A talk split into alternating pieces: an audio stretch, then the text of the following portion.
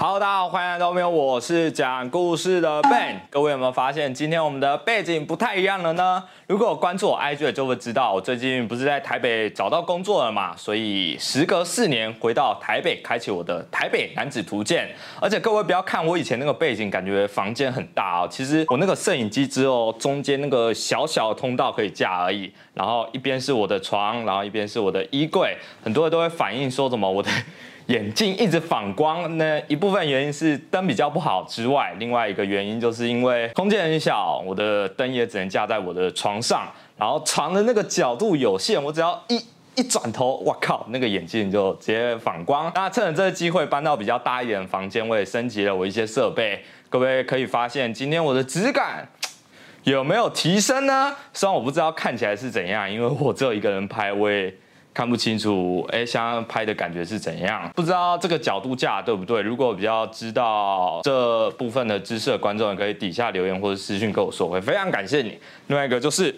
哎，无线麦克风之所以为什么会换无线麦克风呢？原因之一是厂商之前只找我一部影片就不屌我了，没有啊，开玩笑啊。主要原因是我想说，都来到台北了，之后可以拍一些比较户外的题材，走出舒适圈嘛。以后就改名叫冷萌萌妹，萌萌妹，跟着我一起去冒险。好，回到正题上啊，那时候我说我要找工作，不管是我朋友还是蛮多观众都会问我说，哎，你不是都二十万订阅了，为什么还要找工作？我就觉得，嗯。哎，这是一个很好的问题，而且又想到之前频道五万、十万、十五万、二十万、二十一万、二十二万，都好像没有做过类似的 Q A 问题。原因之一是我觉得，哎，做 Q A 这件事又老套又无聊，但做 Q A 比写稿轻松，所以趁这个机会来水一部影片，顺便整理一下大家时常会问我的问题。那今天就来说说我自己的故事吧。那在开始今天的故事之前。先喝口水。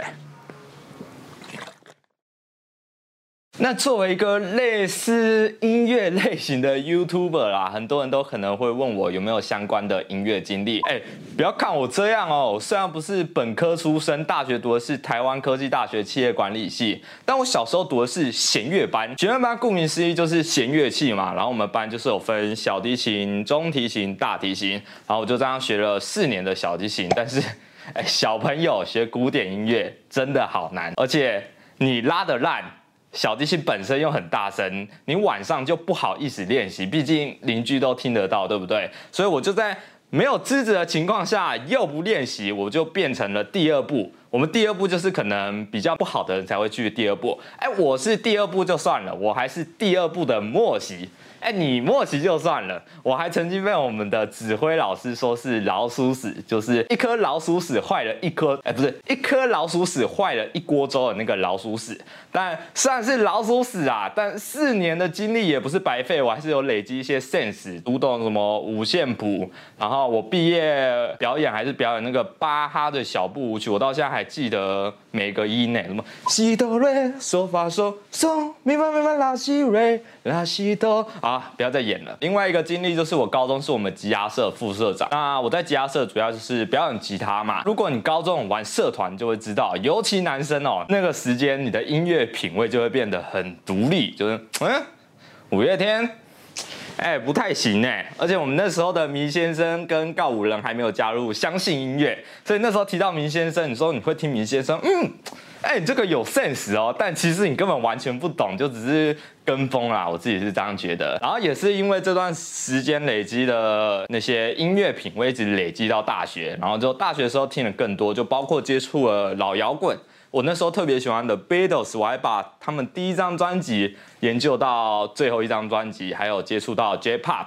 也因为音乐让我开始自学英文跟日文。我以前英文烂到怎么样哦？我以为英文不是都会小时候都会读那种英文补习班，我烂到连降三级，老师都可怜我，给我那个答案我还不背，只好忍痛把我送下去。虽然现在不能说很好，就是了，毕竟很多观众都觉得我的。哎，口音很烂，我自自己觉得我口音是蛮烂的，没错。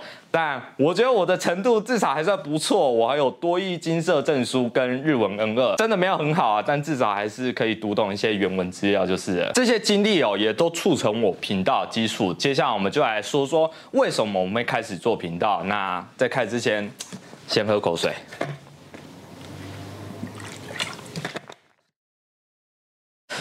说到为什么开始做频道，其实我很常会去看很多 YouTuber 分享自己的经历，然后我觉得他们分享经历跟我都蛮像，就是。哎，会有一个契机，你什么都不会开始想，就直接开始做。呃，我刚有提到，我大学读的是台科大气管系，但其实我上大学后对学习就没有那么注重了，成绩都是班上的倒数前几名。然后有一次，我记得是大二上的期中考嘛，我太无聊，这太无聊，大家都在准备考试啊，我我一个人就在在租屋处也不知道干嘛，我就想说，嗯，那我就来介绍我那时候很喜欢的乐团，叫做 OSS。哎，一开始什么都不会哦。我那个录音也没有那个录音器什么，我拿手机就直接开始录音，结果后面发现，哎，你出来那个左右声道完全不一样，我直接傻眼。然后我的剪辑软体还是网络上随便下载一个免费软体，也什么都不懂，就慢慢摸索，慢慢在网络查要怎么去剪辑，然后整整花了两个礼拜才剪完，因为剪到一半也不知道怎么储存，结果后面把它全部用掉，所以就一直剪，一直从头，一直剪，一直从头。然后做出来的时候，我还觉得，嗯。哎，做的还不错哎，我是不是要有红了？影片出来隔天，我室友不知道是要来羞辱我还是怎样，直接把我那个频道的新影片的链接放到班群，说这是鞋子做的 YouTube 影片，请大家什么支持新兴 YouTuber。想当然的，其实我在班上算一个边缘的角色，根本就没有能力，超级尴尬。而且跟大家讲哦，我一开始也不是叫做 Omio，叫什么？叫 Ben's World。Band 的世界，你敢信这个超超级烂的、超级烂的频道名字？当然，现在大家都看不到我前期的影片啦。那为什么之所以后面叫 Omio，是我朋友提议的，说，哎，你可以把你喜欢四个乐团的首字母凑在一起。那我就想说，哦，不错啊。那第一个 O，刚刚就有提到嘛，我就介绍那个 Oasis，第一个 O 就是 Oasis。那 M。就是我那时候蛮喜欢一个 emo 乐团，九零年代美国 emo 乐团叫 My Chemical Romance，哎，最近他们重组了，还不错。第三个 I 是 Imagine Dragons，第四个 O 就是日本乐团叫 One Ok Rock，哎，可是仔细想想，我说我最喜欢，但我频道到现在好像，哎，好像没。都没有介绍过他们四个其中之一，反正之后有机会再说啊。后面我还发现 o m i o 是德国火车的厂牌，在我频道一开始做的时候，你去 Google 打 o m i o 哎，这全部出现都是那个火车，但你现在去打 o m i o 哎。我在蛮前面的哦。那接下来我们来说一下我是怎么做到二十万订阅。毕竟现在 YouTube 很竞争嘛，我没有什么特别背景，也很难去吸引人。看我长相不太行，家境也还好。哎，这边跟大家说一个小故事。其实我刚刚不是有提到，我小时候学小提琴，因为我那时候家里还算不错，但后面就是我家是开公司的，可是一直被倒债，一直被倒债。然后到国中会考那一天，我记得很清楚，考完试。我很兴奋的回家跟我爸说：“哎，呃，爸爸，我今天考完试，我想要去吃披萨。”结果你知道我爸怎样吗？我爸一脸很沉重跟我说：“我们家被倒债了。”以后可能吃不起披萨，我那时候吓到，我操！这样我我以后是要跟电视上一样，那很辛苦的去打工还是怎样？结果后面发现好好像也没有出什么事，或是我被隐瞒了，我不知道。然后我还是照吃披萨，导致我现在吃披萨都有一种阴影呢。反正我没有什么特别电背景啦，也不是台大，更不是什么外国人，不能说我爱台湾，不要不要再得罪人。反正这一路究竟是怎么走过来呢？那。安装怪力，想喝口水。刚刚我有提到嘛，我一开始频道没有人看，然后连在室友在班群分享，同学都没有同学爱的想要理你。还有一次更尴尬的是哦，老师上课之前说我们班有一个 YouTuber 哦，那气管系的同学大家都知道嘛，哎，鞋子有在做 YouTube，然后全班就看着我，我就吓到，哎，我不是才三十几订阅。嗯，老师挺有 sense 的哦。结果老师不是指我，是指我旁边的马来西亚的女生。她有一个频道叫“收养计划”，应该蛮多人知道，毕竟蛮红的。那我那时候没看过，我也不知道，因为我平常很少看那种生活类型的影片。然后，哎，人家几十万订阅哦，我三十七，那时候我超丢脸，你知道，就是你丢脸到有一种情况，就是你整个鸡皮疙瘩会起来，然后真的是想要找一个洞把自己钻下去。但仔细想想，那时候影片品质跟内容真的是超烂，还有人看，我也觉得那些人是真的蛮厉害。虽然我觉得绝大部分都是我朋友啦。当然，你想后面没人看，你自己也会做到心很累，所以我就有一段时间放弃做 YouTube，跑去 IG 做文字分享，当然也是分享音乐。那时候几千人追踪，有时候触及还可以到几万个人，就很高兴，觉得嗯。哎，我很红哎！还有一次就是电影《天气之子》出来，我就也写相关的呃音乐分享。我们买广告，结果买到后面发现我那整篇写了一大堆错字，超级尴尬。除了分享音乐外，我还跟我大学同学创了另外一个粉砖，叫 Ben Berry。那现在还在，各位可以去看一下。主要是分享 TED Talk 或一些鸡汤文，有点毒就是了。现在看到真的是超级尴尬，我还自己创了一些语录。哎，但不要看这么尴尬，其实我那时候很常上 D 卡热门，说不定有些人还看过我的文章呢。而且我整个频道，甚至说我整个人生的命运，就在这一个。毒鸡汤的账号里改变了。那时候伯恩就是夜夜秀超级红，我就写了一篇伯恩介绍，就是分享他的一些经人生经历，还有他在 TED Talk 讲的一些故事。那我就想说，哎，我都写成了那文章版，顺便把它拍成影片好了。结果没想到那部影片。大爆特爆，几十万观看。我那时候回嘉义看我那个后台数据，哎，每小时几千个人在看，我直接吓到。反正那时候的订阅也多了几千，我还特别寄信给萨太尔，因为我怕。等一下，萨泰看到我会不会被告什么？我就是说写信给他，哎，不好意思，我做一个伯恩介绍影片，什么？哎，如果有相关的不好的地方，也请通知，我会马上进行处理。哎，想当然的，萨泰尔没有理我。那是前几天不是还有那个走中奖，我自己是有报名啊。那我就想说，我得奖的时候，我第一个一定要谢谢伯恩，谢谢伯恩，让我在 YouTube 走得更远。你就是我的贵人，不管别人怎么说你，我永远。跟你在同一条路，最后你知道怎样吗？我没入围就算，也没被邀请。反正之后我又同样的思路做了很多名人介绍，我讲过瓜吉，讲过 J.K. Rowling，讲过张国伟，甚至呢我还讲过川普，但 顶多那时候就几千观看，而且你做的很不开心，毕竟这不是你自己喜欢做的事情嘛。那那时候我就有一个念头，我就想说，不行。我就是喜欢音乐，我要做音乐相关的内容。但之前失败原因是怎样？太小众，毕竟 OSS 哎，这边有谁知道？可能一百个里面十个吧。反正我就觉得，嗯，可能是我自己做的太小众。那这次我就华语音乐，华语音乐应该绝大部分人都有听过吧？我就把这次为主轴。一开始我做老肖林宥嘉，当然一开始的流量也都只有几千，就跟之前呃其他的人物介绍差不多。到第三部。蔡依林，虽然现在这样讲好像不太好，反正那时候蔡依林刚好出事，我也不方便讲什么事情。反正她刚好出事，我也不知道是不是这个原因。她出事的时间点，在我发布那部影片两三天后，结果是在那个时间点，哦，蔡依林这部影片整个流量起来了。我后面就想说，哎。蔡依林那跟她关联性最强的是什么？当然就是五月天跟钟杰，然后两部影片就一起做，就这样一起做起来，我的频道也就整个迈入稳定阶段。但之中我也是做了蛮多华语音乐人介绍，但其实后面做到我也是心很累。虽然说喜欢音乐啊，但我那时候更多听的是一些西洋跟 J-pop，但我就很怕，因为我频道那时候是以呃华语音乐为主轴，我就怕去介绍一些外国音乐人会影响到频道的发展怎样。可是，就像刚刚讲了嘛，我就觉得不行，我还是要做自己喜欢的事情。于是我就直接豁出去了，我就做了一部艾米的介绍影片，一个日本歌手的，还有安井泉水泉水姐姐影片。当然一开始很差，跟我其他换音乐的系列相比，呃，流量很差。但奇迹在两三个礼拜后出现，那两部影片，哎，突然也是爆炸性的增长。我就想说。耶！做自己喜欢的事情，真的有人会看。之后很好笑，我就。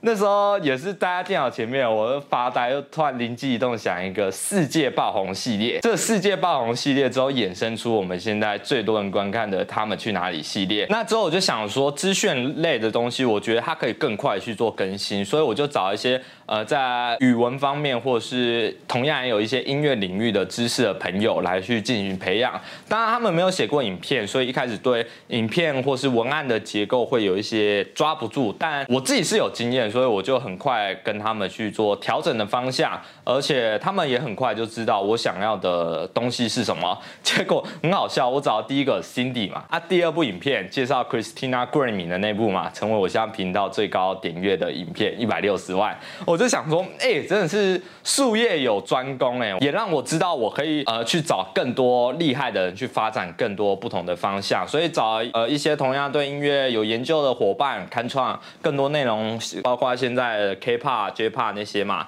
然后累积成像一个小团队的概念啊。虽然钱是真的赚比较少，毕竟。没有厂商找我们业费，所以我主要是靠流量在撑的。当然，所以这边还是最感谢在看影片的你们，要不是有你们，我们早就没了。那在最近整个流程都稳定后，我多了蛮多时间去思考频道发展。这就来到影片开头的问题哦，为什么我要找工作？那进入下一个阶段一样，按照惯例喝口水。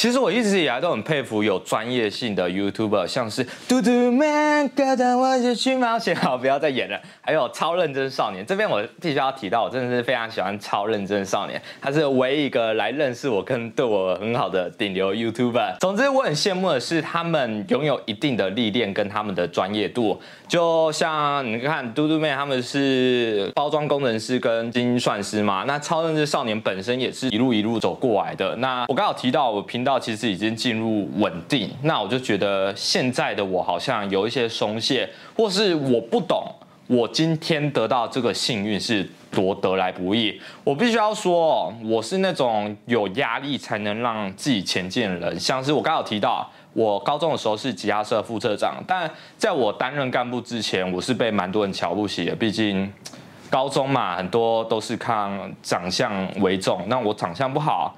然后那时候也不会弹吉他，很多人就说：“哎，陈学志，嗯，你这样还想要当干部？那后面就是苦练吉他，参加一些活动，证明自己的能力。那考台科大这件事也是啊，有看过我的 IG 也知道我有分享过相关的故事。我那时候原本是从班上比较后段班的部分，但因为不想被看不起，于是这样苦读苦读到最后考到我们科排第一毕业。他跟其他 YouTuber 那些很聪明的 YouTuber 不能比啊，我只是。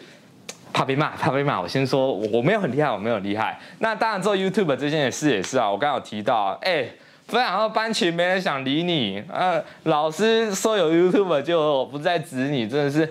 好丢脸，可是那种会让人感到丢脸，跟你这种羞耻感，却会让我想要更想要去证明自己的能力。那我觉得我现在目前能力是没有办法把 YouTube 当做一个正职啊，毕竟我现在就是一个新鲜人啊，什么都不懂，一等的初心者的概念，而且我觉得这是一件风险很大的事情。虽然现在看起来还好，但在未来的某一天，如果当 YouTuber 这个不能让我维生，那我那时候四十几岁，我要去做什么事情？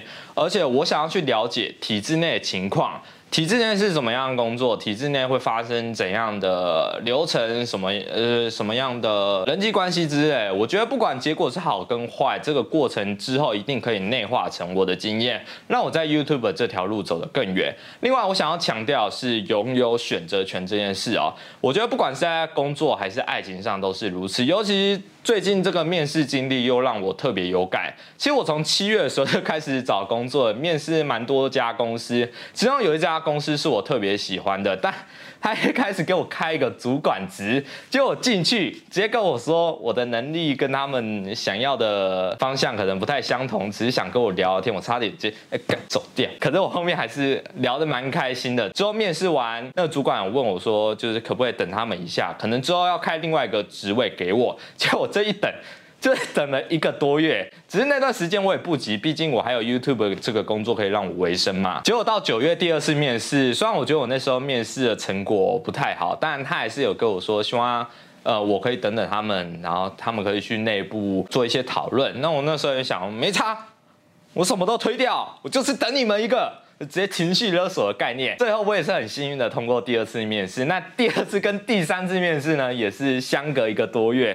最后到前几天，我大概是可以确定上了啦。我自己也跟他们谈论说，可不可以到十二月中的时候再正式入职，因为我想要先处理一些频道上的事情，出一些影片啊，怕。一开始的时候会比较乱，然后。可能就断更这样，反正他们也同意了。总之，我从面试到现在已经花了超过半年的时间。你想，哎，一般人可以这样等半年吗？但我觉得这个等待是蛮值得的，而这就是选择权的好处之一。我觉得你可以成为主动的一方。另外，我觉得之后在工作上也可能有好处，就是我可以不用太害怕去提出自己的想法之类。毕竟大不了就说，哎，你骂我，你没不做，哎，开玩笑的，没有啊，就是你可以更勇敢去。阐述自己的一些想法，那相同的道理也可以套用在很多事情上，就是是我想要跟大家分享的。至于是什么样的工作呢？我不知道我之后会不会在 IG 发啦。总之可以跟大家说，是跟音乐有相关的。之后说不定也可以跟公司谈论，可以做一些企划给大家看。这样，最后想说，做了频道三年多左右，虽然到现在。啊，好像还是没红起来啊，但多了蛮多支持我的观众。以前都觉得那些 YouTube 讲什么，哎，谢谢观众陪伴我这么久，都觉得哎，好恶心，你是 faker。但现在觉得真的是哎，心存感激。有时候收到那些前几年就在看我频道观众的私讯，真的会觉得哎。心好暖哦，暖到要开冷气，你知道吗？虽然我也不知道未来会是如何啦，但还是谢谢大家一直以来的支持。那未来还是继续，请多指教喽。好，那今天影片到这边结束了，喜欢的话也别忘记按赞、分享，也可以你每个月十五块加我的会员或超级感谢支持我。就这样，下部影片见，拜。